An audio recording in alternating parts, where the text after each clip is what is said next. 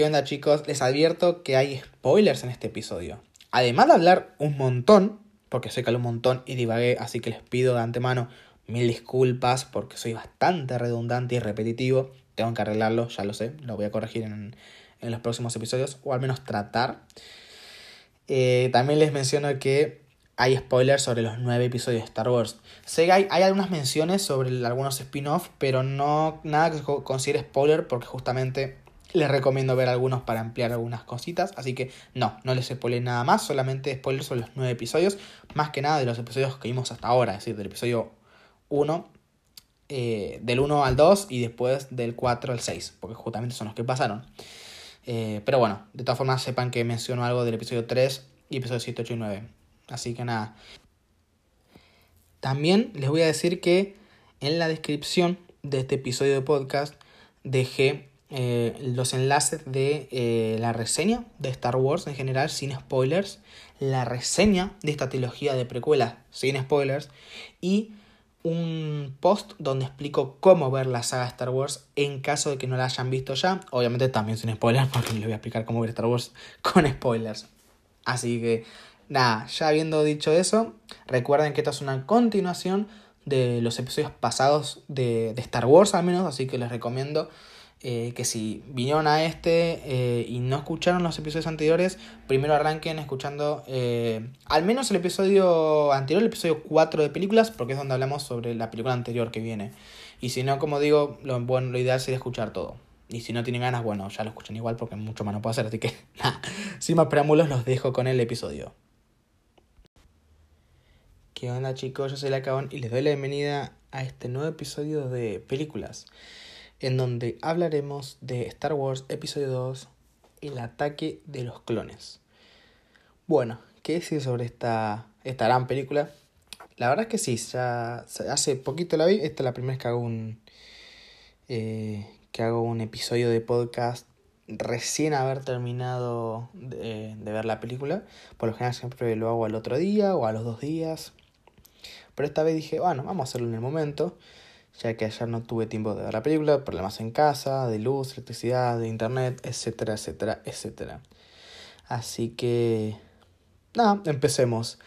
Lo primero que, que les quería comentar es que esta película tiene un CGI un poco superior al, al del episodio 1. Es decir, la, la tecnología utilizada no llama tanto la atención, es decir, no desentona tanto, es un poco mejor trabajada y, logra ser lo suficiente como para que no se sienta esa diferencia drástica que había en el episodio 1 entre lo digital y lo real.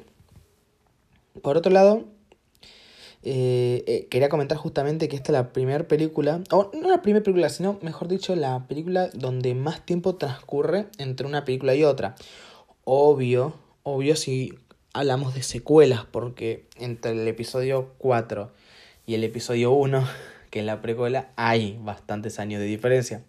Pero lo que voy es que del episodio 4 al 5 pasan o uno un poco o pocos años, del 5 al 6 también pasa muy poco tiempo. Eh, del 1 al 2, justamente estamos hablando ahora, pasan 10 años, de 2 al 3 pasan menos, pasan como 5 años, y después en el resto de películas, en las secuelas, pasa muy muy poco tiempo también. A lo que voy es que este es el cambio más drástico que tenemos, al menos entre la propia trilogía. Y la verdad es que se nota, no solamente se nota en los actores que fueron cambiados, como lo es en el caso de, de Anakin, que ahora lo hace, lo interpreta Hayden Christensen, que para mí hace un buen trabajo, no es excelente, no es perfecto, pero para mí cumple, cumple bien con el papel. Eh, y también en otros actores que fueron de alguna forma eh, maquillados y, y o también y preparados para justamente lucir más viejos, como es el caso de Iwan McGregor, que es impresionante cómo, cambió y realmente entre películas solo pasaron dos años, creo, esta es del 2002, no, pasaron tres años entonces, de 2012 es esta película. Entonces, nada, es, es muy bueno lo que logran hacer, pero bueno, ya que estamos hablando de eso, hay actores que no cambiaron nada, obviamente porque los actores en sí no cambiaron, pero los personajes tampoco se eh, se mataron para hacerlos distintos, porque bueno, el maestro, el maestro Windu o el senador Palpatine están prácticamente iguales, entonces como es raro que hayan pasado 10 años, algunos crecieron en una banda, otros no tanto, pero bueno, es la cuestión que tiene Star Wars en todas las películas básicamente, porque esto créanme que va a seguir pasando incluso en los spin-off, de que las edades son medio ambiguas, así que nada, eso tenganlo en cuenta, pero bueno, lo quería mencionar de todas formas. Por otro lado, quería quería hablar un poco sobre, sobre la base política de esta película. Es decir, es cierto que tenemos, a diferencia de la película anterior, donde el conflicto es eh, uno solo, es decir, se ve un conflicto, eh, un arco solo de personajes, acá se divide un poco en dos, como en algunas otras películas de Star Wars.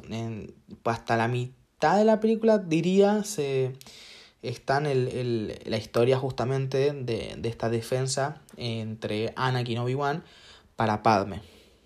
Y después por otro lado tenemos la, esta separación entre ellos en donde Obi-Wan va a investigar mientras Anakin se queda eh, defendiéndola o protegiéndola en Naboo. Así que, aunque tenemos eso, me parece que lo más interesante de la película es la parte política. Que sí, también en parte es lo aburrido, también en parte es lo difícil de entender, pero a mí al menos que, que ya las he visto varias veces y que puedo llegar a entender bien eh, cuál es el trasfondo político de, de, estas tres películas es lo que más me termina gustando, porque eh, ya lo adelanto, aunque lo van a ver después eh, posterior en el, en, la, en, en el análisis del episodio 3 y después en el debate de la trilogía de precuelas, pero algo que me gusta mucho de esta trilogía de precuelas es la, la parte política, la parte de la, de la creación del, del, imperio, como poco a poco eh, Palpatine va creando y o sea, va creando y ejecutando su, sus planes para quedándose, para, para trabé, para quedarse con el, con el poder justamente. Así que realmente me parece que eso es increíble, pero no vamos poco a poco, no me quiero adelantar a la, a la próxima película, así que vamos a hablar un poco de esta como, digo, eh, la parte política y las pistas hay un montón. ¿Por qué? Porque esta película es mucho más misteriosa que la anterior. En la anterior sí había conflictos, había que proteger a, a la reina Midala, había que salir de Tatooine. Esta vez va un poco más de misterios. Tenemos una parte medio detectivesca, como digo, con Obi-Wan, y una parte más romántica con Anakin y con Padme. Por el lado de Obi-Wan, la verdad es que la trama me gusta mucho. Es decir, me gusta cómo va avanzando poco a poco esa escena eh, en donde él va a hablar con el maestro Yoda, porque claro, eh, Obi-Wan le cree a, a, su amigo, pero en los archivos de los Jedi no están. Y sabemos que si algo hacen bien los Jedi es reunir y reunir y reunir información. Vimos ahí una biblioteca con un montón de, de contenido, que bueno, no sabemos si son libros porque no debe ser todo digital, pero bueno, logramos entender que, que si que si la bibliotecaria, que no me acuerdo el nombre, no se nombra en esta película, sé que tiene nombre obviamente, creo que todos los personajes, que incluso cualquier personaje de fondo en Star Wars tiene nombre, eh, no me acuerdo el nombre, pero sé que es la, la guardiana de, de, de los libros de, de, los Jedi, de ahí de la biblioteca, eh, dijo que no están, y lo dijo de forma tan segura que dijo, si planeta no está es porque no existe, nos da a entender que los Jedi tienen un control muy amplio sobre la galaxia, no solamente un control, sino una, un conocimiento y una sabiduría no, no solo presente en ellos mismos, sino también guardada a través de los textos Jedi, que bueno, es algo que después, posteriormente, en, el, en las secuelas, eh, veremos un poco más, tampoco a profundidad, pero sí veremos un poco más cómo es este tema de, la, de los libros Jedi y demás. A lo que voy, es que esta parte en donde en donde se cuentan este dilema, decir, pero a ver, no existe el planeta, pero yo le creo a mi amigo porque, porque tengo confianza. Va a, ver, va a hablar con el maestro Yoda en donde él, en una, en una jugada muy inteligente de incluir a los, a los alumnos, a los padawans en, esa, en, en ese conflicto, les pregunta justamente si tiene alguna idea. Y uno de ellos dice que, es porque fueron borrados. No solamente me gusta la escena porque nos muestra justamente esto, que el maestro Yoda es como... es uno al menos de los, de los maestros que se encarga de, de enseñar a los padawans, ni bien se unen a, a la orden. Eh, piensen que, el, que Anakin ya en el episodio 1, en el episodio anterior, ya era grande para iniciar los caminos Jedi. Y estos chicos que aparecen acá tenían la Anakin. Por ende, estos Padawans tendrían que tener unos años previos también. Entonces, me gusta eso de que mm, de que nos muestran de que no en un principio ya tienen un maestro asignado, sino que al principio tienen esas clases medio generales, esas excursiones que, por, que, que posteriormente veremos en, en la serie Clone Wars también con, dirigida por el maestro Yoda, grandes capítulos, después hablaremos de eso. Pero me gusta, me gusta esta ampliación, esto de mostrarnos que no solamente eh, los Padawans tienen asignados maestros eh, a, una, a una edad más adulta, sino que encima pasan por este entrenamiento general que lo hace, que lo hace. Bueno, en este caso lo vemos a Yoda, supongo que no será el único que lo haga, pero, pero sí, me gusta este entrenamiento previo y un poco también encaja con este con este error, por así decirlo, que habían tenido la película anterior, en donde vemos a Qui-Gon Jinn como maestro Obi-Wan. Y Obi-Wan menciona en el episodio 5 que Yoda había sido su maestro. Pero bueno, ahora con esto entendemos, trataron de arreglarlo, entendemos que no es que Yoda fue el maestro de Obi-Wan, fue Qui-Gon, sino que Yoda fue el que introdujo Obi-Wan al, al tema de la fuerza. Donde posteriormente, como digo, se les da un Padawan. Eh, entonces me parece interesante, pero no solamente me parece interesante por eso, sino que ya nos van dejando pistas de que hay un traidor entre los Jedi, aunque después descubrimos que no hay un traidor entre los Jedi ahora mismo, sino que lo hubo hace años. Y ahí después hablaremos sobre el Conde Dooku porque me parece que es muy, muy interesante su participación en esta película. Me, me parece que es de los, mejores personajes de esta película y, y también al mismo tiempo de los personajes peores llegados de esta película. Ahora, cuando hablemos de él, me expresaré y me explicaré a qué voy con, este punto. Pero bueno, hablando de Obi-Wan, como digo, me gusta mucho ya esta, esta apariencia, no solo estética, sino también por, por cómo interactúa con Anakin, por cómo interactúa así con, con, con todo el mundo, con, con, su forma de ser, su forma de expresarse. Ya lo vemos un Obi-Wan mucho más paciente, un Obi-Wan mucho más aferrado a las reglas. Y, y un Obi-Wan mucho más sabio de lo que hemos visto. Y claro, piensa que pasaron 10 años desde la película anterior. Creo que la primera vez, si no me equivoco, que nos dicen exactamente la cantidad de años que pasaron de, una película a otra. Porque sí, pasó buen tiempo, pero en el episodio 4 y 5 no dijeron nada, entre el 5 y 6 tampoco se mencionó nada. Además, es bastante ambiguo porque por algunas cosas pensás que pasó recontra poco y por otras cosas pensás que pasó un montón de tiempo. Eh, en este caso no, no se crean que son 10 años y se logra ver en algunas cosas, aunque digo que por otro lado me parece raro. ¿Por qué les digo?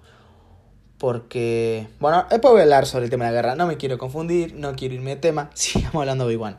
Como digo, me gusta un montón esta, esta nueva apariencia que tiene, no solamente, como decir, no solamente la, la presencia, sino la, perdón, no solamente la apariencia, sino también la presencia que tiene el personaje. Se nota ese cambio radical en, desde la película anterior, se nota que tiene esa, esa similitud con, con Qui-Gon.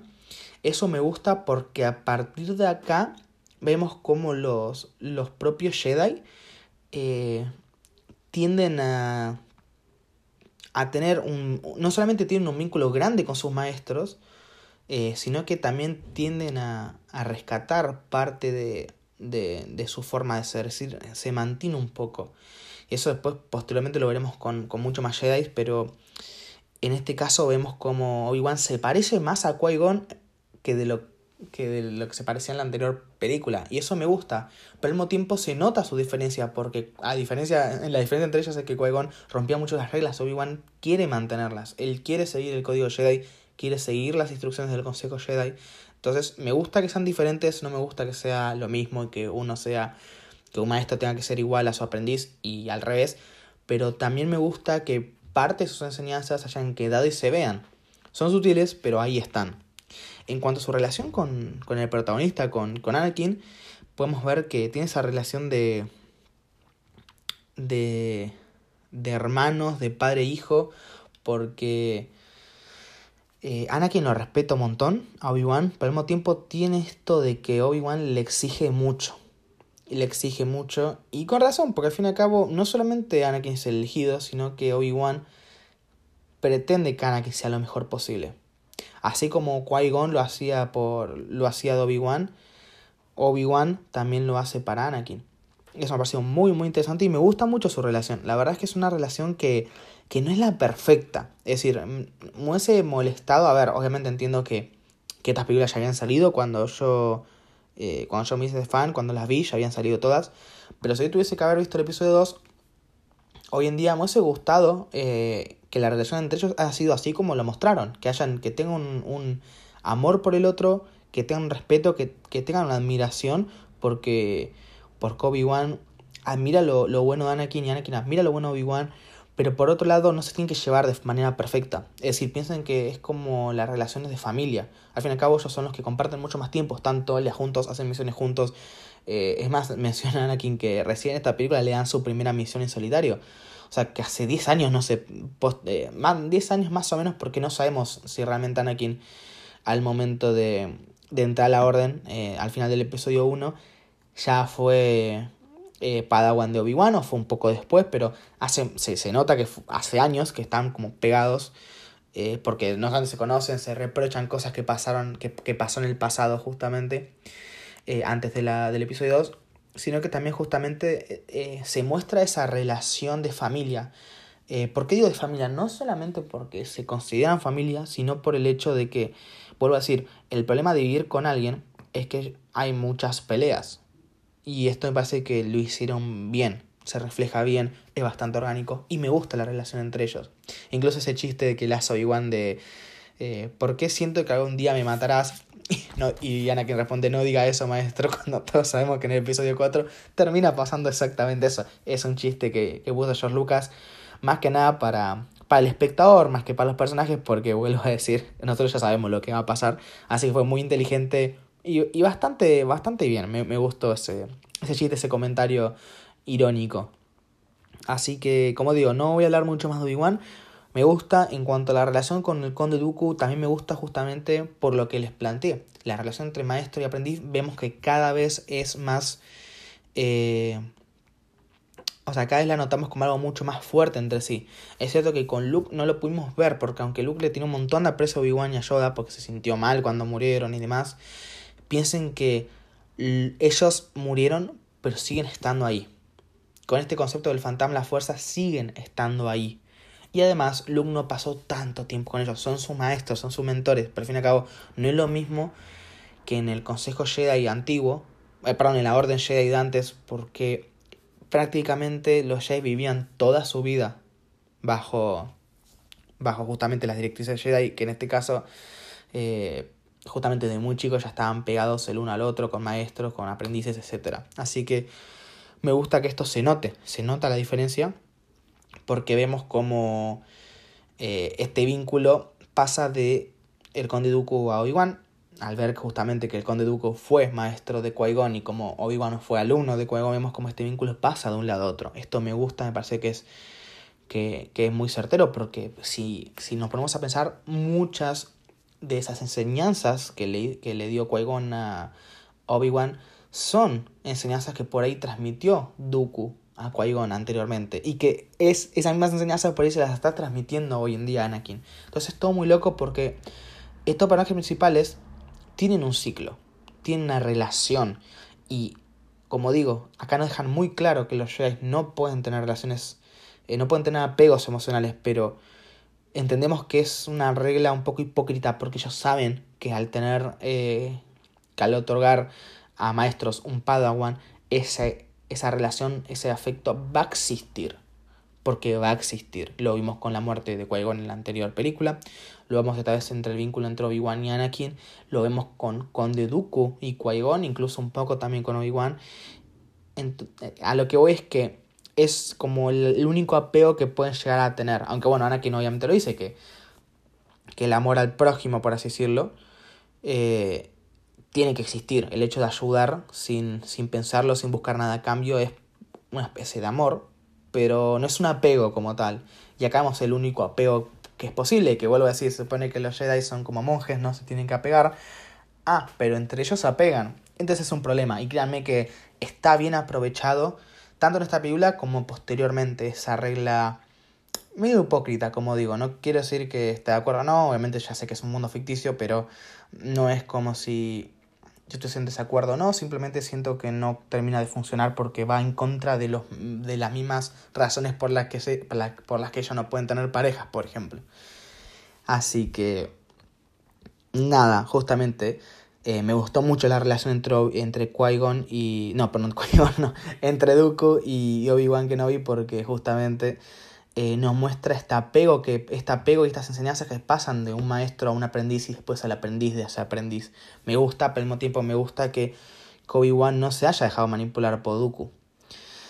Eh, nos muestran esa determinación y esa, y esa fortaleza que tiene Obi-Wan de que no se deja manipular por el resto de personas. Entonces, me gusta, me gusta esa relación. Esa conversación estuvo muy interesante, la voy a volver a retomar cuando de, con pero nada, por ahora me gustó un montón el personaje de Obi-Wan. Y Ewan McGregor es un actorazo, realmente hizo un gran papel con este personaje. Después, hablando un poco sobre Anakin. Eh, complicado, es complicado. A ver, Anakin, Anakin, Anakin, Anakin. Eh, sé que va a ser una opinión impopular, pero a mí el, el actor Hayden Christensen me parece que cumple con el papel. Es cierto que no se lo roba como si hace igual Macreo con el papel de Obi-Wan, pero realmente siento que cumple, no siento que esté mal, no siento que las actuaciones sean malas. Es cierto que el guion es medio raro en algunos aspectos y, y eso que yo siempre digo eh, de que George Lucas no era un buen director de actores. De todas formas creo que Hayden se, se logró eh, quedar con el papel pese a que, o sea, quedar con el papel sí, me, me refiero a quedarse con el personaje, apropiárselo.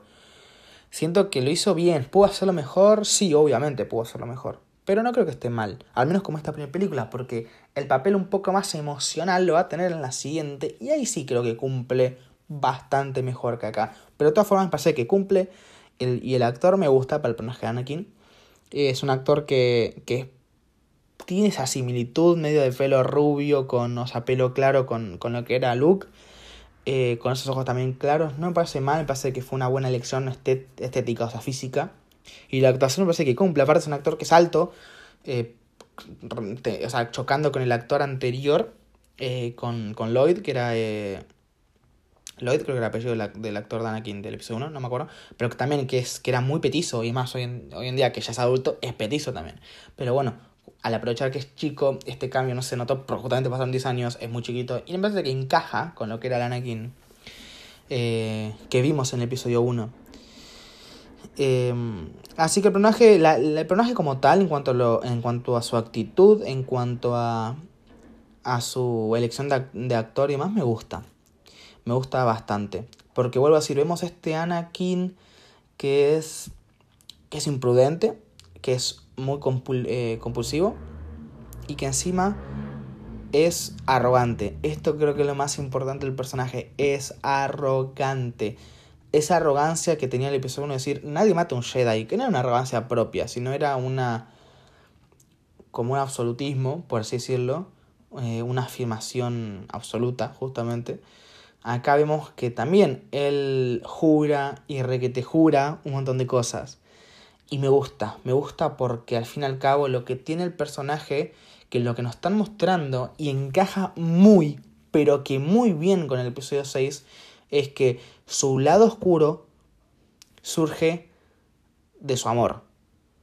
Y es increíble eso. ¿Por qué? Porque nos pueden haber mostrado la típica historia de alguien malo, que sí, puede ser justificado, no tiene por qué ser malo, porque sí, hay personas que, que nacen en un entorno malo y por donde son malas, y hay personas que nacen en un entorno bueno y por donde son buenos, y no quiere que eso, no tiene, perdón, me estoy trabando, y eso no quiere decir que eso rija su vida siempre, y pueden ir de un lado a otro, es muy normal, en la vida es así, realmente somos mucho más grises de lo que la gente piensa, que siempre va de un lado o del otro, muy extremista.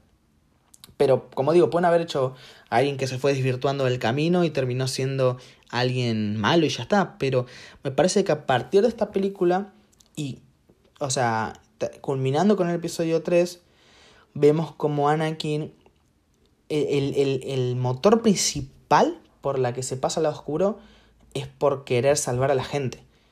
Él en el episodio 1 dijo eh, que, que él quería salvar a todos los esclavos eh, se ha convertido para eso. En este episodio 2 vemos como él le jura, le jura a Padme que se volverá tan fuerte que no dejará que la gente muera.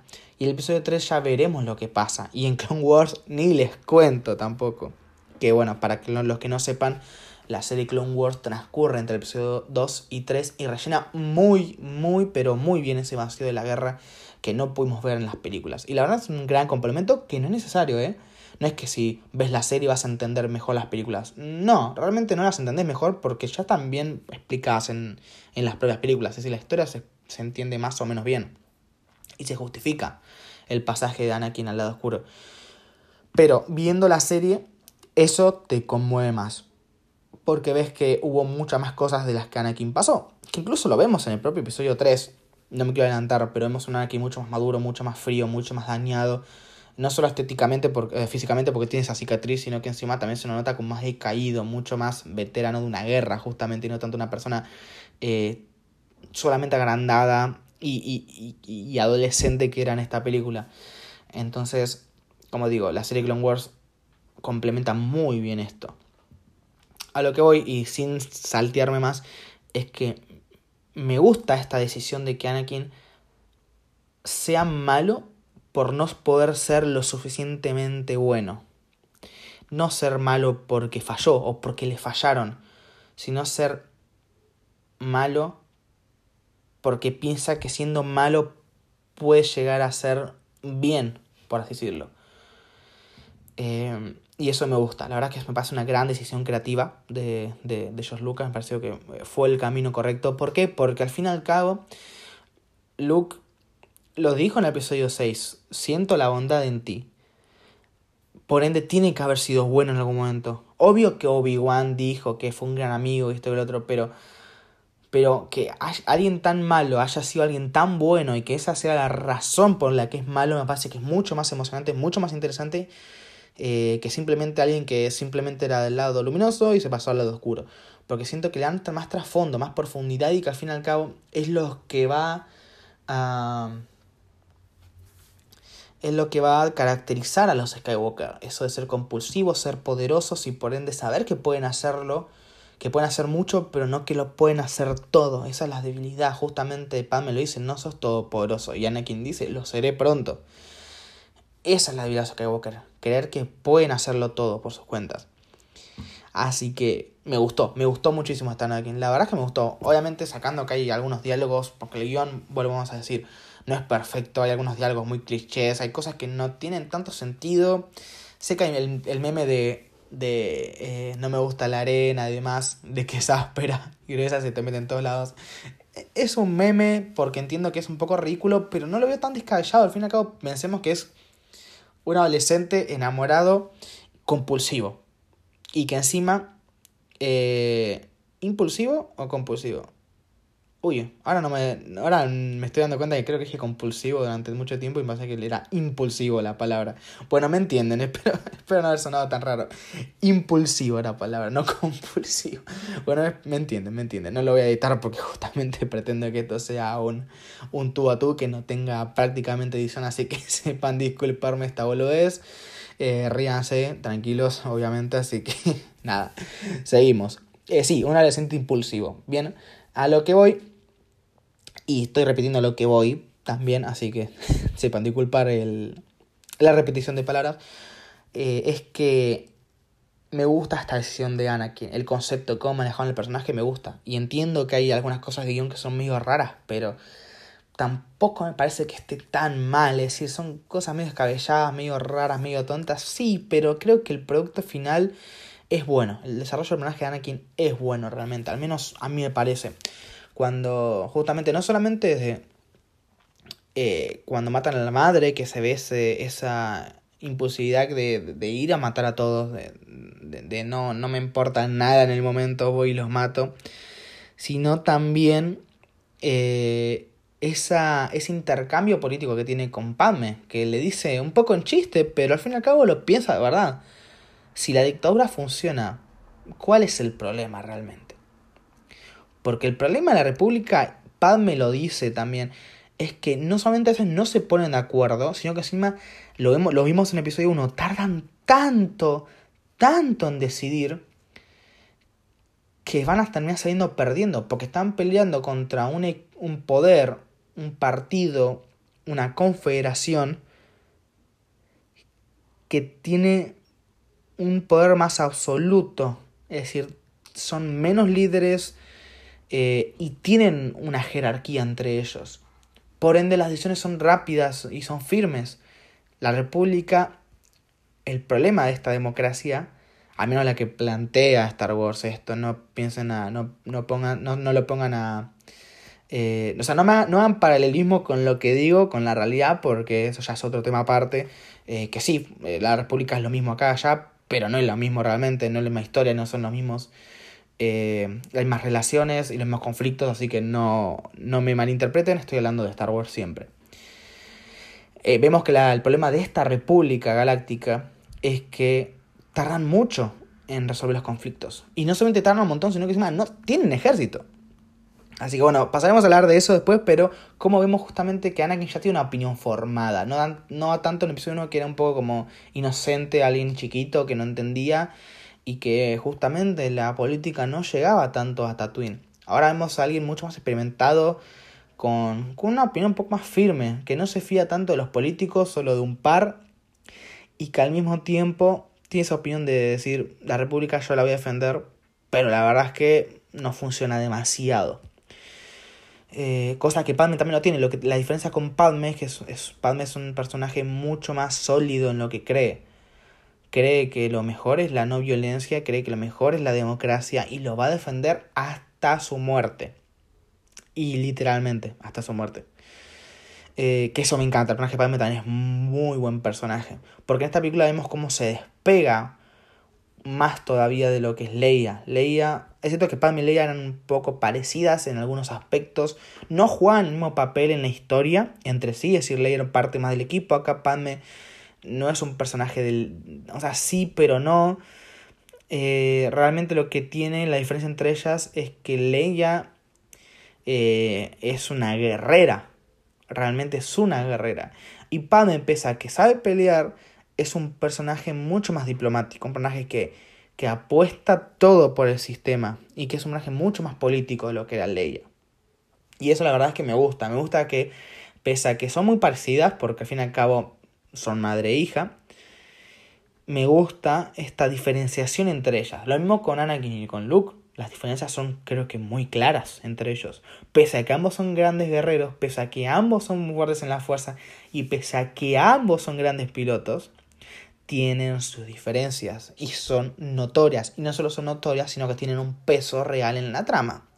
Y eso me gusta, la verdad es que me gusta un montón. Parece que es una, buena selección, una buena elección de George Lucas ese paralelismo entre ellos eh, pero al mismo tiempo darle su distintivo, darle su, su personalidad propia, no simplemente hacer una copia de sus hijos, sino justamente darle un carisma auténtico. Así que, como digo, yo con el personaje de Anakin con Padme no, no tengo mucho que, de, de decir porque me gusta un montón.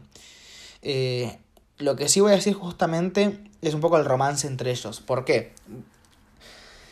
Porque sé que es de lo más criticado esta película. Ese romance medio raro, está medio feo. A ver, a ver, a ver. Es el único romance bien romántico que tenemos. Porque es cierto que Han y Leia era un romance que teníamos más que nada en el episodio 5.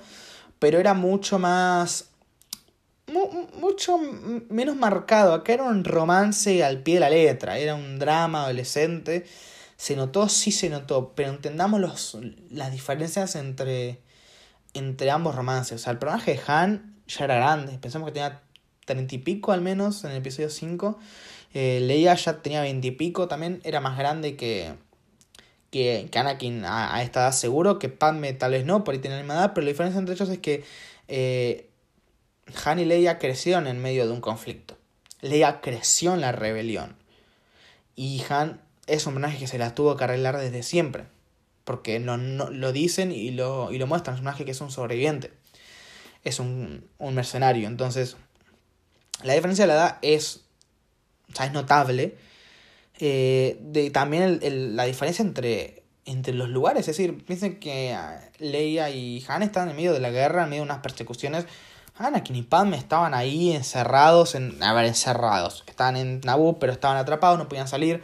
Eh, y, veíamos que la situación estaba bajo control porque pese a que la quisieron atacar al principio en Cursant dos veces, en Abu nadie fue a buscarla. Por ende, nada, surgió que estaban solos y demás. No me parece que esté mal, me parece que es algo que, que es lógico, que no solamente es necesario para la trama, sino que me parece que es algo lógico teniendo en cuenta que son dos adolescentes que además de tenerse ganas, el otro es un respiro. Es decir, no solamente se tienen ganas entre sí, sino que es un respiro a, lo, a sus vidas. ¿Por qué? Lo vimos de la primera película, esto me parece que fue un...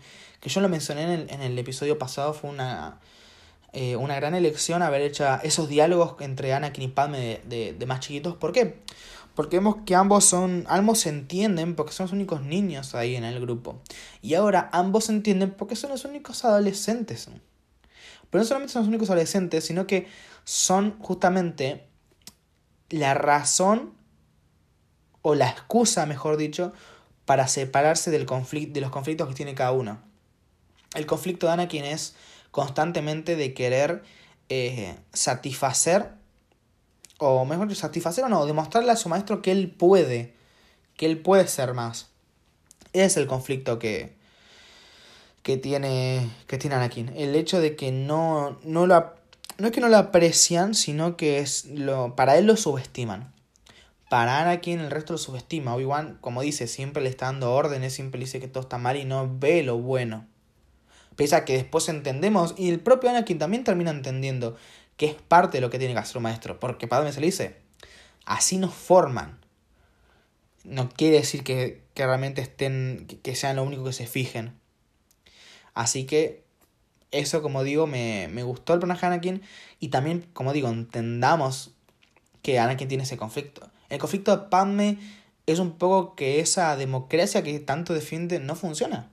Ella lo dice, pero se lo dice solo a Anakin porque es con la persona con la que se siente cómoda para hablar porque está ajena a ese conflicto.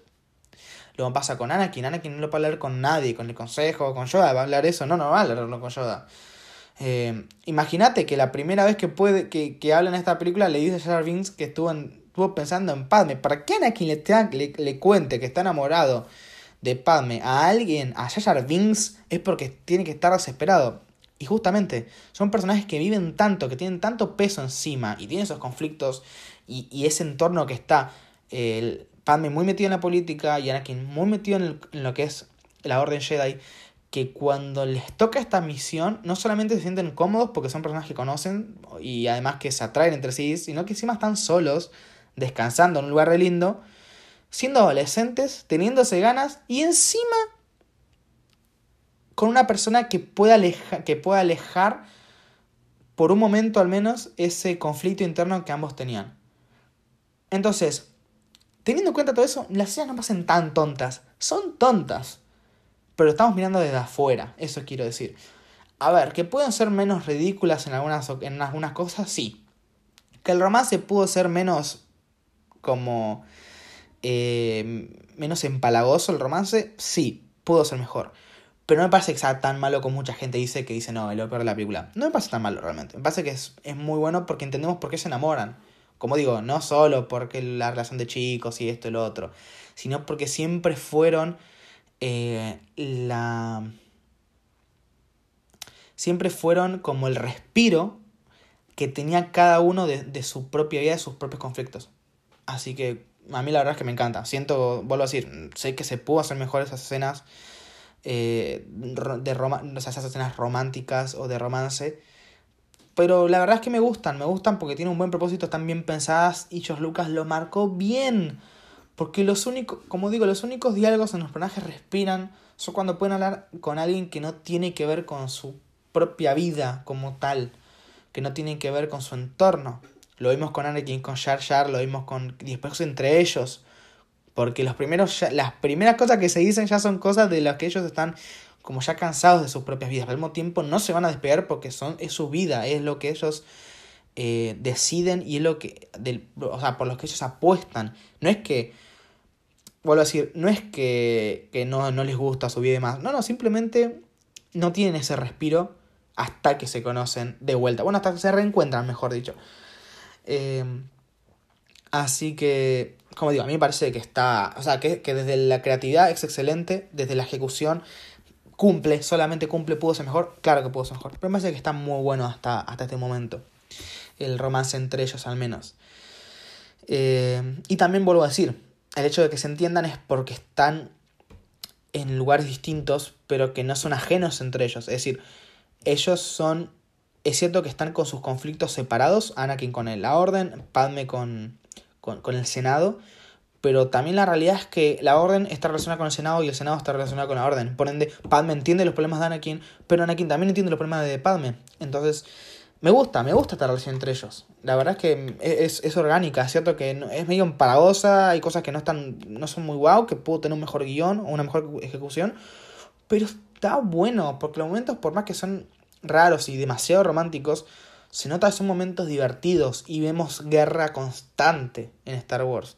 Star Wars se llama Guerras Estelares, es la traducción. La Guerra de las Galaxias está todo bien, pero no me gusta demasiado a mí. Obviamente respeto que la gente que lo diga así, pero por una cuestión de, de, de, su momento. Pero la traducción es Guerras Estelares o Guerras Estrelladas, pero bueno, Estelares queda mejor. O sea, son conflictos uno tras otro. Y hay muy pocos momentos en la saga que vemos que los personajes pueden descansar de ese conflicto. Entonces, que sea empalagoso o tonto, no le, para mí no le quita que cumpla muy bien ese, e, ese objetivo de, de ser ese respiro para ambos personajes y también ser la, la razón por la que se terminan enamorando y casando al, al, final de la película. Así que a mí la verdad es que ambos personajes me re gustaron en esta película, me gustaron un montón. Así que, como digo, puedo mejorar el guion, algunas frases, eh, algunos momentos, sí, puedo mejorar, pero la idea en sí me parece que está bien aplicada. Eh, después pasando a hablar un poco sobre... Uy, la música, hablando de este momento, la música, el tema Across the Stars. Qué buen tema, pero qué buen tema. Realmente, si tuviese que hacer un top 3 de, de temas de, de Star Wars... No, si tuviese que hacer un top 2 de temas de Star Wars directamente, porque no sé cuál sería la tercera, eh, este tema sería o la primera o la segunda. Porque hay otro tema que no lo voy a nombrar acá, pero bueno, es del episodio 7, así que los que hayan visto ya el episodio 7 sabrán a qué tema me refiero. Realmente este tema me parece increíble. Junto a ese, me parece increíble. Realmente me parece, me parece un gran tema. No solamente tiene una gran música esta película, con la, el tema de camino, por ejemplo, cuando van, me parece un re buen tema el camino, porque ese tema que que es raro, que es raro que te da como tranquilidad, pero que te deja como molesto. No, molesto no, mejor dicho, que te deja como angustiado, que es como un tema raro. Es un tema que de, de misterio que dice, ¿y este lugar son buenos, son malos? ¿Puedo confiar, no puedo confiar? Como que transmite un poco el tema de camino, me gusta un montón. Volvimos a escuchar el tema de Sidious otra vez en esta película, el tema de la marcha imperial, el tema de Vader, también lo volvimos a escuchar. Eh, así que la verdad, tiene muy, muy buenas canciones esta, esta película, la verdad. Tiene una gran banda sonora. Lo único que me molestó un poco de la música... Eh, ah, bueno, también volvemos a escuchar el tema de Yoga, que ya lo habíamos escuchado otra vez, pero ahora en acción es, el mismo tema, un poco más movido, me gustó, con el enfrentamiento contra Dooku. Pero lo que voy a decir es que lo que sí me molestó un poco es que hayan usado la canción de Duel of the Fates, que es la de que es la, la canción de entre Darth Maul y, y Qui-Gon y Obi-Wan. Esa canción me encanta, me parece que es una de las mejores también. Pero la realidad es que no pega en la escena en la que la metieron. Es decir, encaja bien, se siente orgánica. Que es justamente la escena en donde Anakin va con el Spear a buscar a los moradores de las arenas, o a los eh, bandidos Tusken. Que acá le, en el doblaje me percaté que le cambiaron el, la, el nombre, la forma de pronunciarlos uno medio en inglés y el otro en español, me da lo mismo la verdad a mí, eh, que van a buscarlos eh, y, se, y suena Duel Fate de fondo. No me gusta, ¿por qué? Porque queda, queda bien para la escena, no se entora ni nada, es orgánico. El problema es que siento que esa canción está tan, tan, tan centrada o, tan, o es tan icónica del final del episodio 1, de esa pelea contra Darth Maul, que ah, no me gustó que la hayan usado no, no me acordaba que más sonaba. Sé que en el episodio 3 hay una variación de este tema mezclado y, y recompuesto eh, que, que, la, que hace que sea un tema muy parecido, de batalla también, pero que tenga esa propia, eh, esa, ese propio nombre que es Battle of Heroes, porque cuando alguien menciona el tema de Battle of Heroes, se entiende que sí, es una variación del duelo de Fates, pero se refiere a ese tema en concreto. Es decir, mucha gente lo que tiene es que cuando te nombra el nombre de una canción o de un tema, de un personaje, de una situación, te nombra la, el nombre de la pista. Es decir, eh, ¿por qué? Porque cuando John Williams eh, saca los, los álbumes de las canciones, le pone nombres de pistas, es decir, el encuentro del Jedi, y así llama la pista. Y por ahí suena el tema de Luke, como por ejemplo el episodio 6. En el episodio 6, el, tema Return of the Jedi eh, es el tema de Luke, realmente, solo que en la parte en donde Luke muestra su sable luz por primera vez. Pero es el tema de Luke, solo que la pista o, esa parte en concreto, esa banda, son, esa, esa banda musical que está ahí, que es la que al fin y al cabo se pone en los álbumes, se le pone ese nombre porque es la que pasa en ese momento concreto. A lo que voy con esto es que mucha gente por ahí nombra el nombre de las canciones por cómo. No por el, nombre del tema real, sino por el nombre de la pista. Pero aunque en este caso coincide porque Duel of the Fates es el nombre del tema y al mismo tiempo es el nombre de la pista, y Battle of Heroes es el nombre del tema y al mismo tiempo el nombre de la pista, se, nombra, eh, se, se los llama de esa forma para diferenciar las melodías, porque al fin y son muy parecidas, es una variación, sí, pero no es el mismo tema. Lo mismo pasa con, con Across the Stars. Si eh, los que sepan más de música, eh, Across the Stars y... Eh, bueno, mejor dicho, Across the Stars solo es una combinación entre el tema de Luke y el tema de Leia de la trilogía original. Y es muy ingenioso, la verdad, como, como John Williams a partir de dos temas de los hijos logra hacer el tema de los padres. El tema del romance de los padres. Me parece que es muy en detalle, muy buen detalle. Esto es algo que John Williams hace increíble realmente. No solo los leitmotivs, sino encima la composición misma de la música. Es increíble. Eh, es más, hay, un, hay unos videos de Jaime Altozano que explican bastante bien esto, muy muy bien. Obvio que no puedo explicar todo porque hay un montonazo de temas, hay un montonazo de composiciones, pero lo más importante y, algunos datos curiosos justamente sobre la, música, lo dice. Así que vayan a ver los videos de Jaime Altozano, están en YouTube. No sé en qué plataforma estarán escuchando ustedes, pero en este caso son videos, no son podcasts, así que vayan a, a, ver los videos de Jaime, que la verdad es un gran tipo, me, me gusta el contenido que hace, pero siento realmente que es como el mejor referente que habla de Star Wars, o, los mejores videos que yo diría, bueno, vayan a verlo, porque sé que hay un montón de gente que habla sobre la música de Star Wars, pero creo que son videos bastante sencillos, bastante amigables, porque no está ser eh, músico para entenderlos, así que vayan a, a, verlos si les interesa la música, porque más que son interesantes. Y aparte son, es el único que se me viene a la casa ahora. Sé que hay un montón de gente que habla Star Wars, yo no miro todo tampoco en YouTube, es decir, miro lo que, lo que me interesa o lo que conozco también, porque hay algunas cosas que no, me las crucé de más, pero me parece una buena recomendación eh, para hacer ahora.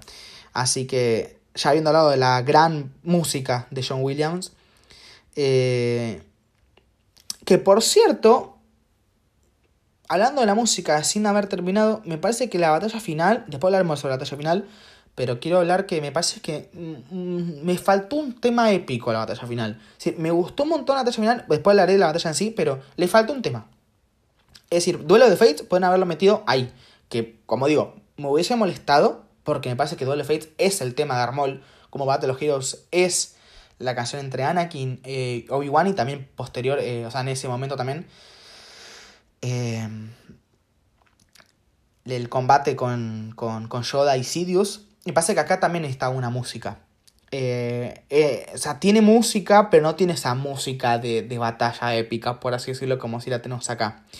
Eh, es más parecido a la batalla que, por ejemplo, tiene Luke y Vader, tanto en el episodio 5. En el episodio 5 más grande, pero el episodio 6 tiene una música mucho más potente. Es un poco lo que pasa con Luke y Vader en episodio 5. Es decir, la batalla está genial y cumple totalmente. Y no hace falta música, pero a mí en particular me hubiese gustado tanto en el episodio 5 una canción un poco más sonante, algo que, que suene más. No sé, si lo no sé si lo estoy diciendo bien. Que suene más, no. Que tenga más presencia, mejor dicho. Y después acá también me hizo falta una canción, un tema con más potencia. No digo que usen Duelo de Fate, pero alguna variación, como si lo hicieron después en el episodio 6, eh, perdón, episodio 3, bueno, en el episodio 6 también, me hubiese gustado. Así que nada, lo dejo ahí. Ahora sí, A ver qué más tengo anotado. Acá. Hablemos un poco sobre la parte política de, del episodio 2, del ataque de los clones. Lo primero que quiero decir es qué increíble la política de esta trilogía. No sé, me gusta un montón, vuelvo a decir. Eh, ya les dije que es lo que más me gusta de esta trilogía, o las dos de las cosas que más me gustan de esta trilogía. Pero la realidad es que siento que es también el corazón de la trilogía. No está ahí porque sí, está ahí para entender qué es lo que sucede en el episodio 3. Porque algo que se hizo bien George Lucas es que, pese a que el episodio 1, el episodio 2 e incluso el episodio 3 no son películas excelentes, no son películas perfectas, si algo hace bien es que prepara muy bien el terreno de lo que es una trilogía. Es decir, prepara muy bien el terreno en las películas anteriores para dar una buena conclusión. El episodio 1 se siente una introducción pese a que ya conocemos el mundo de Star Wars, te lo reintroduce. El episodio 2 te desarrolla todos los conflictos. Y el episodio 3 culmina sin depender de explicar nada. Hay una escena increíble, que eso lo hablaré en el, episodio que viene, que es sobre, eh, que es justamente eh, la purga y la Orden 66. Esa escena es increíble. Pero si no hubiesen, si George Lucas no hubiese eh, preparado el terreno previamente con estas dos películas, esa escena no hubiese sido igual de buena. ¿Por qué les digo? Porque esta película te explican todo lo que quedaba de la parte política. Es cierto que es confuso. Es cierto que es muy confuso. Es unas cosas negativas para mí esta película. Es cierto que la película tiene cosas negativas, no es que todo eh, son flores y todo es color de rosas. La verdad es que tiene algunas cosas negativas, como por ejemplo, sí, las actuaciones son un poco flojas. Yo ya dije que hay diálogos medio raros.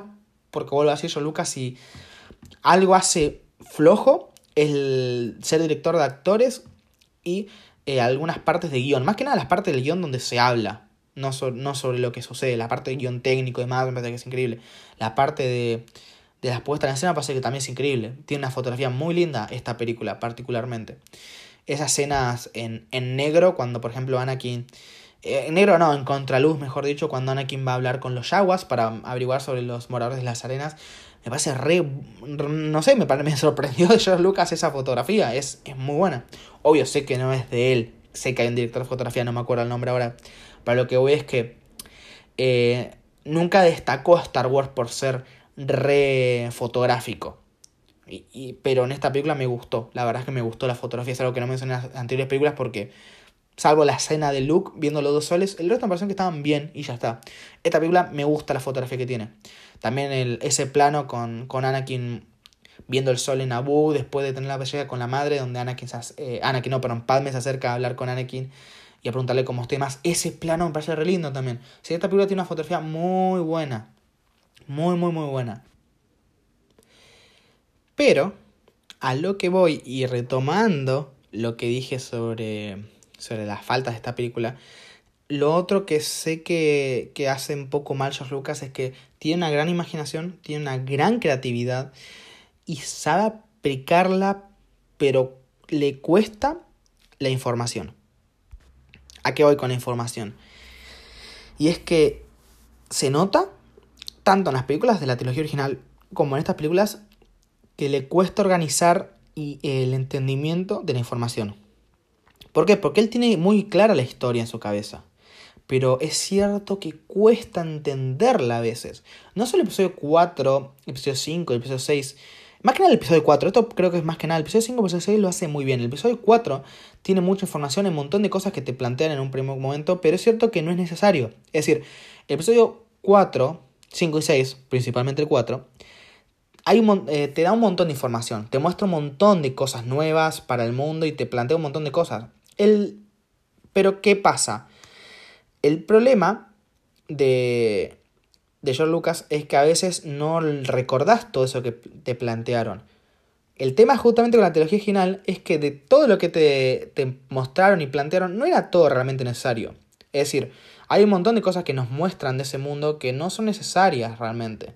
O que son necesarias para un punto muy concreto y ya está. En cambio, en esta teología, todo lo que te muestran de política es necesario, o casi todo. Es cierto que se pudo resumir, es cierto que se pudo haber, eh, no sé, acortado de alguna forma o no hacerlo tan complejo, pero todo es necesario realmente. Casi todo lo que pasa de política es necesario porque justamente les expliqué. El episodio 3 es tan bueno en algunos aspectos por lo que planteó el episodio 1 y el episodio 2. Pero vuelvo a decir, el problema que tiene George Lucas es que hay veces que no muestra bien la información. Les pongo un ejemplo. Toda la parte de la creación de los clones con Saifo Díaz y el Conde Dooku y Jango Fett y Obi-Wan y bla bla bla bla bla. A mí me costó un montón entenderlo. Es cierto, cuando vi las películas era más chico, pero no sé, tendría 15 años cuando aprendí y cuando logré entender todo lo que pasaba ahí. Realmente.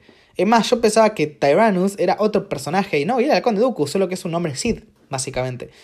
Eh, entonces, sí, eh, si algo le tengo que criticar a esta película, más allá del romance, más allá del guion, eh, cuando el guion hablo de, de, de, la creación, o sea, es que la palabra guion es, es, muy amplia realmente. O sea, no hablo del guion en general. Cuando digo lo del guion me refiero más que nada a los diálogos. no, no tanto al, a la creación y a la, y a, la escritura real de, de, los, de, los sucesos, sino tanto, o sea, no, no la organización de sucesos, sino más que nada cómo se dicen o cómo se cuentan. Eh, realmente el problema es ese mismo. Que no logra hacer que sea fácil de, de, entender para el espectador. Es decir, es muy claro lo que dice. Y si vos te pones a sumar 2 más 2, sacas la conclusión. El problema de ese 2 más 2 es que no es 2 más 2 igual a x y vos tenés que saber qué es x. El problema es que en vez de dejar la información, como digo, eh, poco a poco, que sea clara, que sea una información que se retenga bien y que justamente la ecuación sea 2 más 2 más 2 igual a 6, te pone una función cuadrática con tres logaritmos en el medio que necesitas hacer calculadora para llegar al resultado. Y sí, se llega porque está todo claro, pero es complicado. Es decir, es claro, pero es complicado. Y la realidad es que mucha gente no se va a parar a, analizar la película para entenderla eh, y, y uno lo termina entendiendo después de verla varias veces. Entonces yo creo que el problema es ese, no, no, o sea, es cierto que si la ves varias veces, la entendés perfecto la peli. Si la ves dos o tres veces ya la entendés bien y es más, te termina gustando más todavía. Pero eso no está bien. Es decir, una película para que se logre entender eh, y digerir bien todo lo que pasa, no hay que verlas tres veces. Con una tendría que bastar. ¿Por qué? Porque no estamos hablando de una persona que por ahí es, no sé, que hay detalles que les cuesta o personas con poca memoria. No, yo hablo de cualquier persona promedio, no hablo de gente que tiene que eh, no, hablo de, vuelvo a decir, no hablo de, gente tonta ni de gente eh, súper eh, inteligente. Hablo de la gente promedio como yo, como cualquiera de ustedes.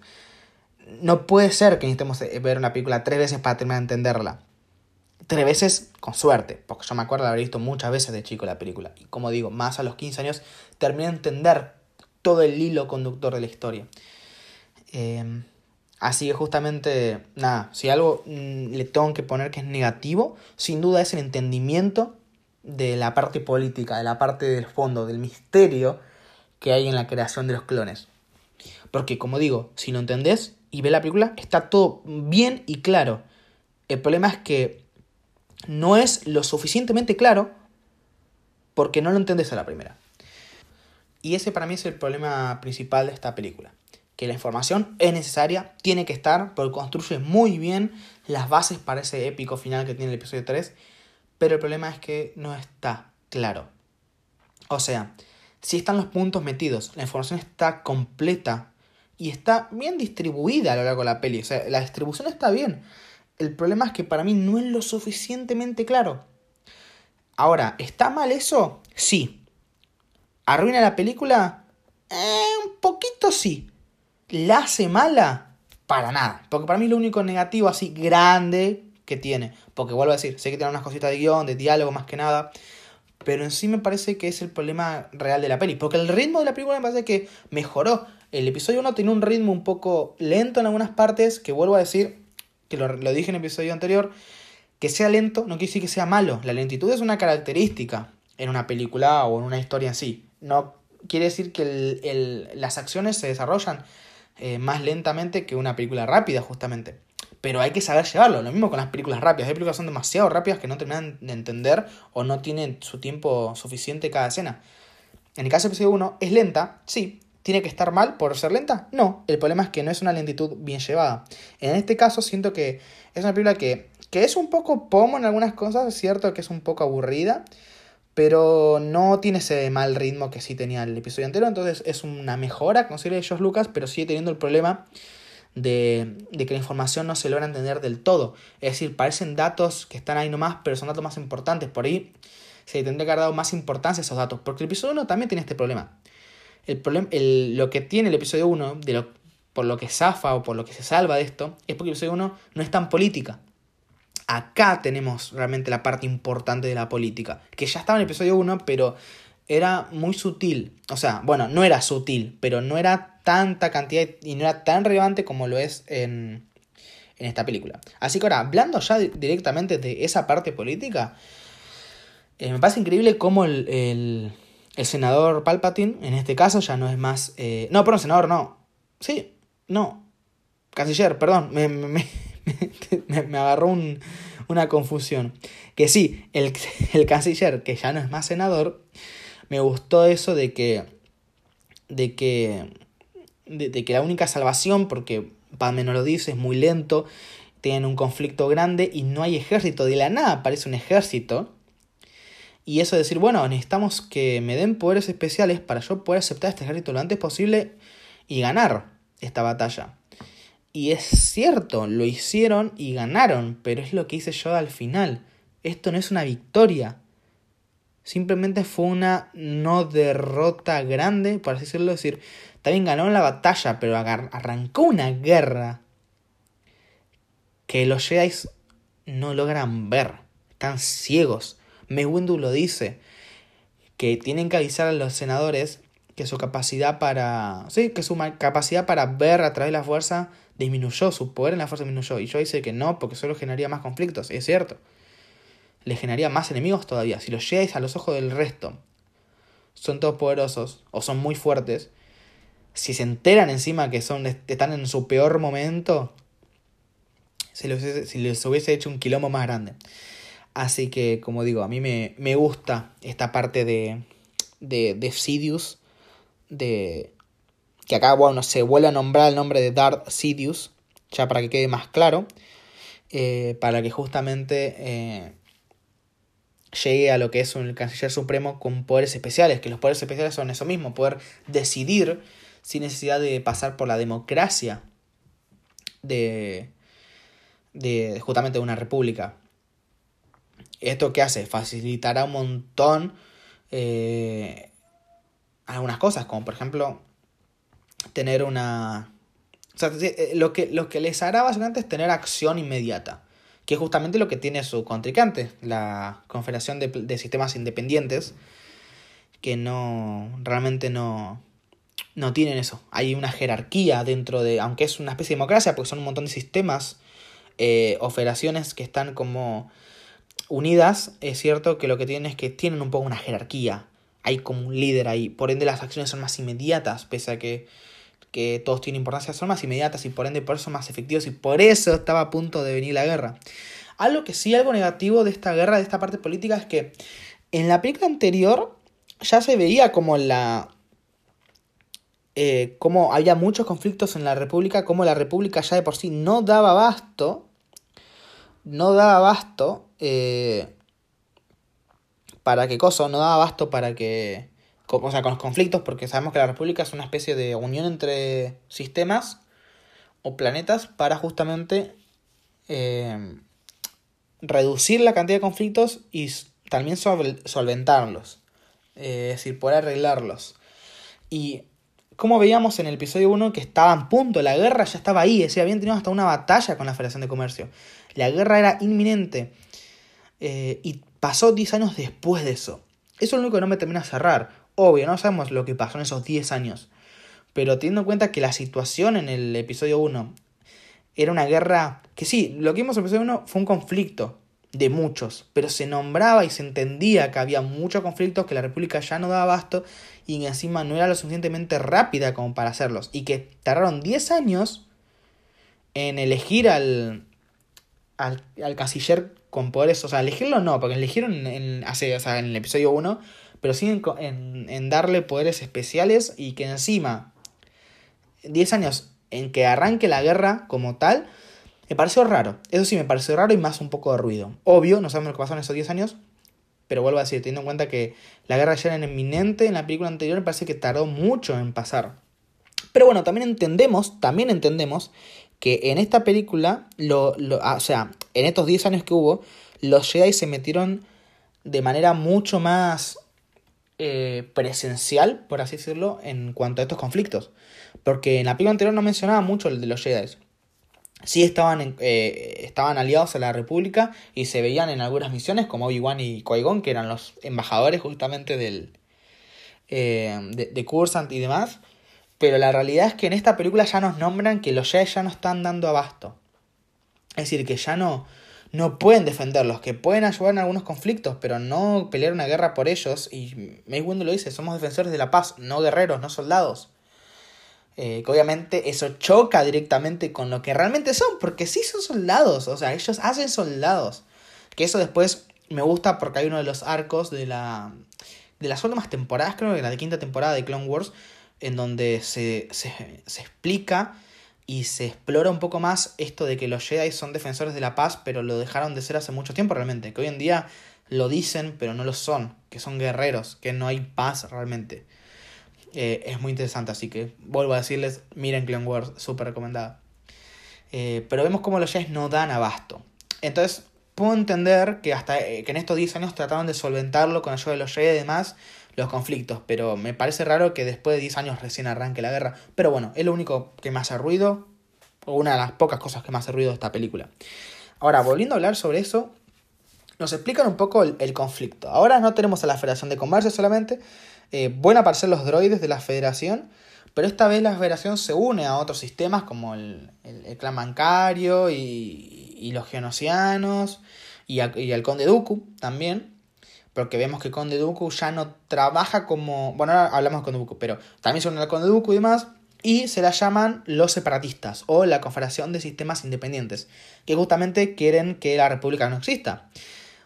¿Por qué? No porque estén en contra de la democracia como tal, o al menos no lo dicen explícitamente, sino porque quieren que cada sistema tenga su propio gobierno independiente. ¿Por qué? Y esto es obvio. Si cada gobierno, que cada sistema es independiente, es más fácil controlarlos, porque al no haber una alianza no se meten y por ende se puedan aprovechar más de esos sistemas. Sabemos que la Federación de Comercio se quería aprovechar de Naboo en, el episodio 1. Y claro, si Naboo no hubiese estado en la República, los Jedi no hubiesen eh, intervenido y tampoco hubiesen tenido ayuda. Entonces eso se da porque están, están justamente dentro de la República. Entonces los separatistas quieren justamente separar los sistemas. Eh, que bueno, me pareció raro que se nombren separatistas solamente. Y en ningún momento, creo recordar que en ningún momento nos nombran como la Confederación de Sistemas Independientes, que es como el nombre más largo. Es como decir la República y, realmente decir la República Galáctica. O sea, es como una forma de, abreviarlo. Eh, pero nada, me pareció curioso, y, pero de todas formas me gusta, me gusta este conflicto porque ya vemos que no es un conflicto aislado, ya hay un, una alianza rival que se une para un ataque directo a la República. Ya no es, o sea, no es un ataque literalmente un ataque, sino que simplemente eh, se oponen, o sea, se oponen ya todos, no es que bueno, es un conflicto de la Confederación de Comercio con Naboo, ya es algo más grande. Y por eso entiendo que la guerra surgió ya, ahora, recién, porque es el primer conflicto contra la República directamente desde, o sea, de un de una alianza justamente que quiere lo contrario, que son los separatistas. A en ese sentido me gusta, me gusta esto que ya se ve más como una guerra real, no tanto el imperio y la rebelión, que sí está bueno, era interesante y está bien hecho en la trilogía original. Aquí vemos qué es una guerra realmente. Una guerra es un, eh, una guerra son dos bandos o más enfrentándose. Y cada bando no es un planeta, no es una organización, es un conjunto de varios de estos. Eh, como tuvimos las guerras mundiales con bandos, eh, con alianzas y demás. Acá también tenemos alianzas. Tenemos a la República Galáctica unida a lo que es eh, unida o, en sí, o en colaboración con la Orden Jedi. Por otro lado tenemos a la eh, Confederación de Sistemas Independientes, a los separatistas, que están, que son varios justamente sistemas y, federaciones, que encima trabajan con el Conde Duco, que después nos enteraremos que es un Lord Sid. Bien, entonces eso me gusta, me gustó, me gustó, me gusta, refleja lo que es una guerra real Así que en ese sentido me, me pareció un golazo. Con respecto ya a lo que es el Conde Dooku como tal.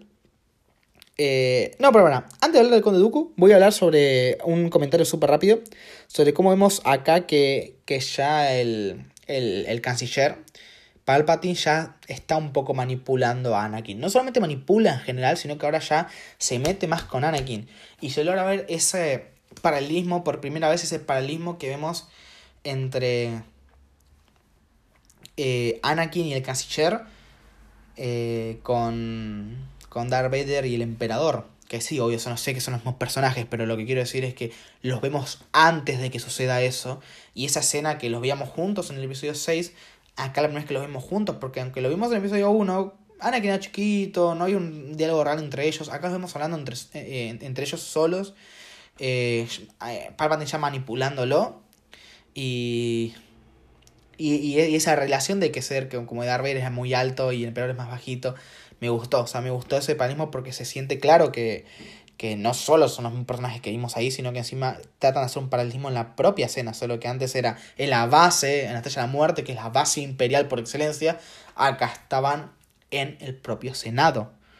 Entonces, me gustó. Me gustó ese, esa escena. Eh, y, y, ese, y ese paralelismo, esa referencia, por así decirlo. Eh, más que referencia para el mismo, ¿no? Y ahora sí, hablando del Conde Dooku, eh, me pareció súper interesante, vuelvo a decir, cómo lo metieron en esta línea de aprendices, de ser maestro de qui y al mismo tiempo padawan de Yoda. Me gustó un montón. Eso me gustó un montón porque ahora el malo, el malo que no es el malo malo, sino uno de los malos, tiene una relación directa con los personajes. Antes simplemente era el, el Darth que sí, era un, era un villano que a todos nos gustaba estéticamente, la, presencia que tenía y demás. Pero. Eh, pero nada, la cuestión es que no tenía una relación directa con los, los villanos. Eh, con los, con, perdón, con los protagonistas. Que no tiene por qué estar mal tampoco. Solo que ahora vemos un villano un poco distinto. Un villano que es más. Además de ser menos intimidante, es mucho más elegante. Me gusta este, este diseño de Dooku de ser justamente un conde, de ser alguien elegante, no solamente por la ropa, la capa y demás, sino por eh, la forma de hablar, la postura e incluso el sable de luz. Es decir, es muy elegante como, eh, justamente cómo utiliza eh, su sable de luz y también incluso cómo utiliza la propia fuerza, es decir, los propios movimientos son bastante elegantes de por sí. Me gusta, eso es algo que, me gusta y, y, parece que es un gran personaje el Conde Dooku. También, como digo, las pistas las van dejando poco a poco. Primero nos dicen que, que, que, es, que está involucrado con, de, alguna forma con la política, que es un conde. Nos van dejando que es un, un y después nos enteramos de esto, lo otro. Y por último nos enteramos que es, ya es un Lord Sid.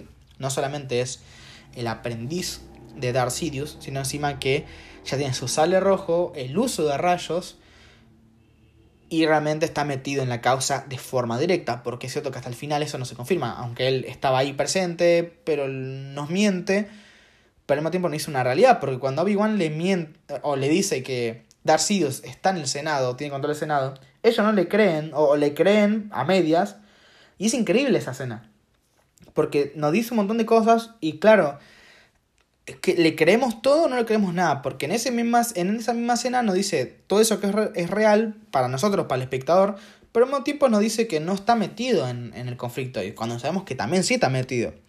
Entonces, el espectador sabe que está mintiendo y diciendo la verdad al mismo tiempo. Es muy buena escena, muy bien pensado por parte de George Lucas, una escena muy buena, realmente, y que nos termina de dar esos, como esa información que nos faltaba para terminar de definir quién es el Conde Dooku o Darth Tyrannus, que nunca me, nunca me gustó el nombre Tyrannus, es como raro. No se suele usar igual, siempre se, refiere al Conde Dooku como Dooku, porque no es como, como Anakin o Vader, que son dos facetas del mismo personaje distintas, o dos etapas de un personaje, sino que simplemente como al Conde Dooku no lo vimos como Jedi, eh, y no lo vimos posteriormente después, entonces simplemente lo conocemos como el Conde Dooku o como Darth Tyrannus y ya está. Si escuchamos un nombre, escuchamos otro, pero por lo general suele, suele referirse como el Conde Dooku. ¿Por qué? Porque él en la guerra, a diferencia del, de Darth Sidious en la anterior película, en donde justamente él manipula y engaña a la, a la, a, la Federación de Comercios, a él se refieren como Darth Sidious. En esta película se refieren a él, en, eh, no hablo de los Jedi, hablo de, de los aliados, eh, los separatistas se refieren a él como el Conde Dooku. ¿Por qué? Porque él, al utilizar ese nombre, demuestra que él es. O, demuestra, no. No demuestra nada, simplemente quiere eh, engañar a, a sus propios aliados de que su intención es más política que religiosa. Cuando sabemos que realmente no es tan así. Digo tan así porque no sabemos hasta qué punto Sidious lo, lo manipuló. Entonces me gusta eso de que ese nombre, como él se siga manteniendo como el Conde Dooku, porque al fin y al cabo, para él el resto tiene, o sea, él tiene que ser un conde para el resto porque él es un conde real, o sea, no es que se lo inventó. Eh, pero tiene que mantener esa posición. Como por, ejemplo, como por ejemplo el emperador. El emperador en el episodio 6 y el episodio 5 era el emperador. No era Darth Sidious. Fin y al cabo, él es el emperador de ellos. Entonces es el nombre que tiene más peso. Pero como Vader en ese momento no tenía otro nombre con peso, se le conoce como Darth Vader. Lo pasa con Darth Maul. Darth Maul se conoce como Darth Maul. más, creo que no, nunca nombra su nombre real. O sea, no sé si su nombre real es Darth, eh, Darth no. O sea, si su nombre real simplemente es Maul. O nunca nombra su, su nombre real. Pero se, se lo conoce así. Eh, Darth Sidious, como digo, en este momento es Darth Sidious o el Casiller. Después pasa a ser emperador directamente. Porque para todos es el emperador. Tanto para los Sith como para los Jedi, como para el resto de la galaxia. En este caso no. Y eso me gusta. Me gusta esa diferenciación de nombres. Eh, y esa también esa unión entre los nombres, pues ya tenemos los Darth, que son como un nombre para los Sith. Darth Vader, Darth Sidious, Darth Maul y Darth Tyrannus. Me gusta. Me gusta porque les da esa, esa relación entre ellos. Y como digo, es como un seudónimo, es un segundo nombre. Y, me gusta porque se aprovecha bien en Vader, como digo, para, eh, para diferenciarlos, en, en el Conde Dooku por su posición política, como el emperador, etc. Ya lo dije, así que no lo voy a repetir. Pero me, me, explico, me parece que me gusta, o sea, me gusta bastante esto. Y me parece que me estoy entendiendo bien. Entonces, nada, creo que ya no tengo mucho más que decir. Eh, vuelvo a decir, me parece que Conde Dooku es un gran, gran personaje. Eh, me gusta como. Me, me gusta eso de darle misterio al personaje que hasta la parte final no, no sale de luz. Eh, así que nada, hablando justamente de la parte final, ya voy a pasar a hablar sobre la batalla final. Y, y cierro, por, por hoy al menos. La batalla final me parece muy interesante. Ver cómo Obi-Wan le pide a Anakin y dice necesito tu ayuda. Y dice yo no puedo solo contra Dooku. ¿Por qué? Porque saben que Dooku no es suficientemente. O sea, que para el revés, que Dooku es muy fuerte. Y pese a que Obi-Wan pudo vencer a Darth Maul de cierta forma. Ah, digo de cierta forma porque sí, lo, vencerlo venció, pero no lo venció a, a sable limpio, lo venció porque Maul se confió. Eh, esta vez. Esta vez no, la otra vez también pasó lo mismo, o sea, nunca se confió, pero esta vez tenía a Anakin y le pidió por favor que no baje a Padme porque necesita de él. Y pese a que estuvieron los dos juntos, no lograron vencerlo. Vino Yoda y esa pelea con Yoda es increíble. Es la primera que vemos a Yoda con sable luz. Esto no sé si para la gente que habrá visto en su momento Star Wars y después fue a ver el episodio 1 y 2, les gustó o no. Porque yo viendo a Yoda, eh, entiendo que hay gente que le debe gustar que, que haya usado sable luz para pelear y entiendo que hay gente que no. Porque parte de la mística del personaje de Yoda es que no haya peleado. Era el único Jedi hasta ahora a ver, no es el único Jedi que vimos que no pelea porque vimos muchos de fondo, pero quiero decir, el único Jedi importante que vimos que no pelea. Era simple, porque Obi-Wan incluso en la trilogía original también peleaba, también peleó contra Vader. Acá vimos como él tiene su propia de luz, que no lo muestra en ningún otro momento, lo saca justo para ese momento, y pelea contra Dooku. De una forma muy interesante, que es justamente dando saltitos. Entendemos que es porque es un poco más viejo y es petizo al mismo tiempo. A mí me gustó la pelea. Me gustó y me gusta esa decisión de que Yoda tenga su propia de luz. Porque lo vemos en una etapa un poco más joven. A ver, joven. Tiene 20 años menos. más o menos, entre 20 y 30 años menos que el episodio 5. Pero, y teniendo en cuenta que Yoda tiene, debe tener como 870 años, Yoda acá. O sea que la diferencia es muy poca para su raza. De todas formas, vemos cómo realmente eh, puede pelear con Sable Luz. Así que a mí me gusta, me gusta porque lo vemos en otras facetas, ¿no? Es un Yoda mucho más metido en la causa. En el caso, en el episodio 5 y en el episodio 6 vimos un Yoda que ya está, es como, bueno, entrenó a Luke porque era la última esperanza, pero él no, está fuera del conflicto, no estaba metido y, y no tenía la, la, necesidad de pelear tampoco. Acá donde realmente vemos que sí tenía esa necesidad de pelear contra su antiguo Padawan además. Eso me gustó y a mí, a mí en lo personal me gusta que Yoda muestre a Luz, que Yoda pelee con Luz. Parece que es interesante y es una gran escena realmente. Eh, así que yo le doy el visto bueno a esa batalla final, me gustó un montón. La batalla de tierra también, porque de la parte del Coliseo, de por sí, cuando ya los clones, es increíble. Realmente es increíble cuando ya los clones y los ayudan. Eh, me gustó un montón. La verdad me, me, me, gustó un montón la batalla final. Me parece que es lo más rescatable. La... No, digo, digo, rescatable suena feo, porque digo como si nada fuese bueno. No es lo más rescatable porque a mí la película me parece buena. Quiere decir que el final me parece que es lo mejor de la película. Eh, toda la parte final. No, no hablo solamente de la batalla esa entre Yoda y Dooku, hablo de un poco todo el tercer acto. Cuando, cuando Anakin, Padme, Obi-Wan logran zafarse de ese eh, de, la muerte de, estas criaturas y después llegan los clones. No, primero llegan los Jedi, eh, con Mace Windu está peleando, viendo que es súper hábil, eh, con ese color violeta que mencionar. Windu tiene un sale violeta. Es decir, vemos como todos los, todos los Jedi que aparecen hasta el momento tienen sable azul o verde. Obi-Wan azul, Luke verde, Qui-Gon verde, Anakin azul, y después los Jedi de fondo tienen también sales entre azul y verde. Y al final vemos que Yoda también sale verde. ¿A qué voy con esto? Es que el único color violeta que vimos es el de él. Eh, obviamente esto no... Eh, a ver, está un poco explorado, pero no está realmente explicado 100%, porque vieron que hay dos canon en Star Wars. Esto en el primer canon no tiene una relevancia real porque vemos un montón de personajes con sables como un Jedi con sable rojo o un Sith con sable azul. En el nuevo canon esto está mucho más controlado, pero de todas formas no, no tiene una explicación tan vasta realmente. Si entendemos que los Jedi consulares son los que tienen sable verde, tenemos los Jedi guardianes que sale azul y los centinelas con sable amarillo.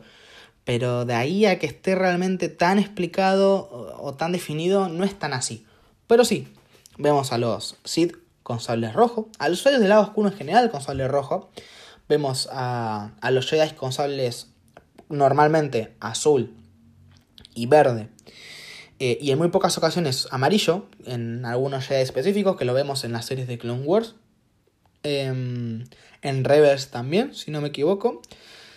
Eh, y también en, bueno, en películas que vienen después. No quiero decir nada más, pero sí, en las secuelas vemos un sable amarillo. Así que sí.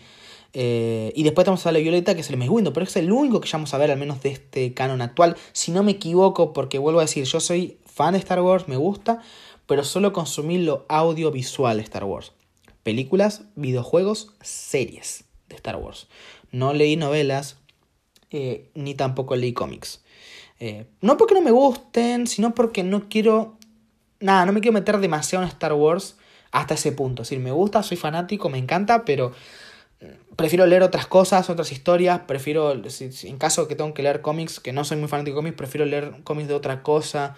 No, me, no quiero que todo sea Star Wars. Y lo audiovisual de Star Wars suele ser lo que más peso tiene. Eh, y al mismo tiempo, lo, o sea, más peso a nivel de historia. Y al mismo tiempo no es tan contundente, porque hay muchísimas novelas, hay muchísimos cómics y es interminable. En cambio, juegos Creo que hay cuatro que son canon, eh, si no me equivoco. Y series, tres, cuatro ahora, con The Bad Batch. Eh, y películas spin-off son dos. Entonces, no hay tanto spin-off de, Star Wars audiovisual. Eh, entonces, por eso lo consumo. Pero bueno, como digo, las novelas y los cómics es mucho y la verdad es que prefiero variar, en, al menos en, esos, en esas artes. Eh, así que, como digo, eh, si no me equivoco, son los colores más o menos que vamos viendo. Sé que después está el blanco y el negro, pero eso no voy a spoilear, ya lo verán en su momento con sus respectivos eh, contenidos, ya sea spin-off, spin-off sí, spin-off sí, siempre. Pero me refiero ya sea serie, película, juego y demás, eso lo verán ustedes por su cuenta. Pero sí, me gusta eso de tener el color violeta como alguien destacado.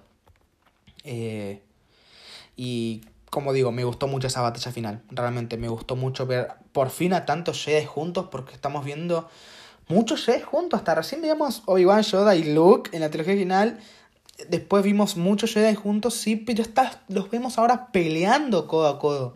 Eso me gustó un montón realmente. Y ver la llave de los clones también es impresionante. Sé que no hablé mucho de los clones, que al fin y al cabo son por lo que se llama la película pero sé que. Pero el tema es que me está quedando muy, muy largo este episodio. Así que voy a hablar simplemente muy por arriba. Quiero decir que el tema de los clones me gusta un montón porque vemos como los droides son el ejército principal de los separatistas. Y, necesitamos un ejército para. Eh, para la República. Se necesitaba. Y justamente teniendo en cuenta que el episodio 4 ya nos nombran la guerra de los clones.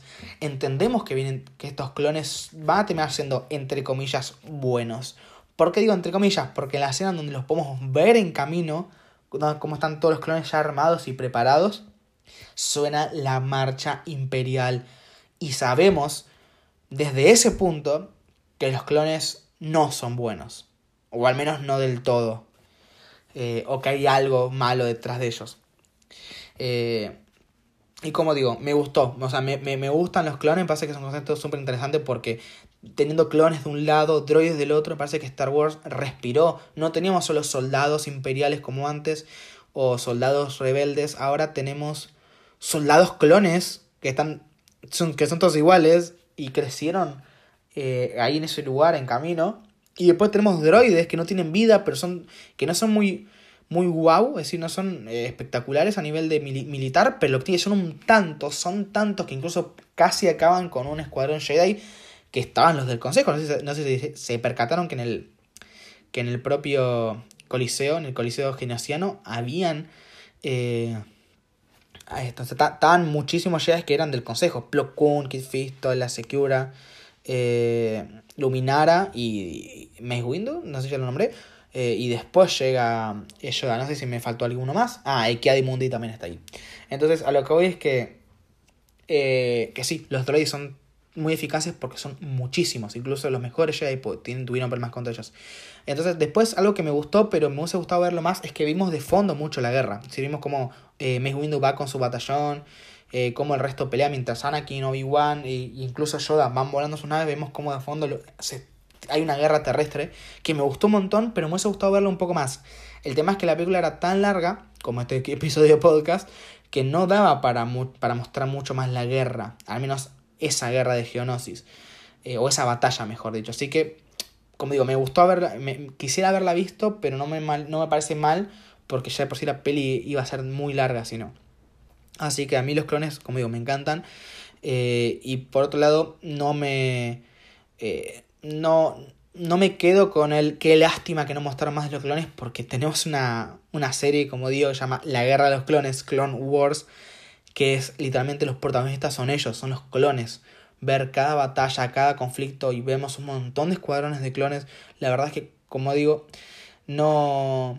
Pese a que en esta peli me hubiese gustado ver algo más de eso, y pese a que en la siguiente peli también me hubiese gustado ver un poco más de eso, tenemos toda una serie que relata los sucesos más importantes de la guerra. Así que no me molesta. Es decir, no me molesta y tampoco lo necesito porque ya lo tenemos en, como un spin-off, una serie que se encarga justamente de mostrarnos eso. Así que no mucho más que decir. Eh, la verdad es que me gustó ese final. Me gustó también hablando un poco sobre el final, ese paralelismo entre Luke y Anakin, en donde Anakin pierde la mano, la misma mano que, que pierde Luke, la derecha, y que al mismo tiempo esa es la razón por la que después en el episodio 6 eh, Luke tiene ese, ese desarrollo, esa conclusión final al, romper la mano de. al cortar la mano a Vader y ver que tiene los cables. Eh, me gustó. Me gustó porque al fin y al cabo. Los dos perdieron la mano eh, por falta de experiencia. Anakin por ser arrogante y por, por, no ser lo suficientemente fuerte y Luke lo mismo por haber seguido sin, con, su, con su entrenamiento incompleto. Así que ese paralelismo me gustó un montón también. Aparte es la película del medio, queda bien. Amo pierde, sale luz. Eh, porque también Anakin lo rompe. Así que me, me gusta, me gusta ese paralelismo entre ambas películas. Así que yo no mucho más que decir. La verdad es que una gran, gran película. Eh, me gustó un montón.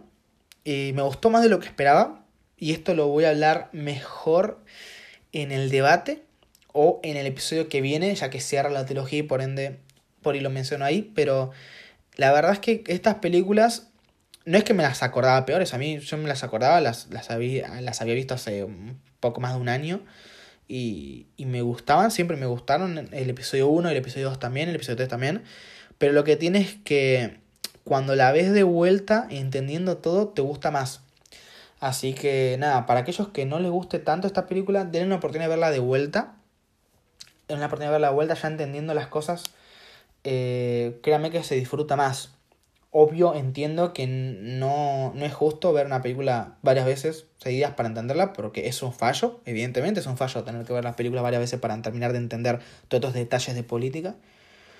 Pero teniendo en cuenta que la película ya salió, no se puede hacer nada, no se puede arreglar, ya salió, ya es así la verdad es que, teniendo en cuenta eso, si se ve de vuelta varias veces, te termina gustando cada vez más. Voy a decir, no porque uno ya se conforma con lo que hay, sino por el hecho de decir, bueno, eh, ya la entiendo, por ende, el problema principal es que te cuesta entenderla, se solventa, justamente por eso mismo. Porque vuelvo a decir, no es por conforme, no es por conformidad, sino es por el hecho de decir que eh, si la entendés, que es el problema principal de la película, la segunda experiencia siempre es mejor, porque como la entendés, la disfrutas más. Así que, como digo, para mí el problema más importante de la película es que cuesta entenderla porque la información está bien, pero está mal, eh, está mal explicada, está mal ejecutada. Sí está bien eh, dividida eh, y esparcida a lo largo de la película, sí está bien, pero me parece que no, no, es lo suficientemente, no está lo suficientemente bien hecho para que se entienda toda la primera, ni siquiera la segunda vez.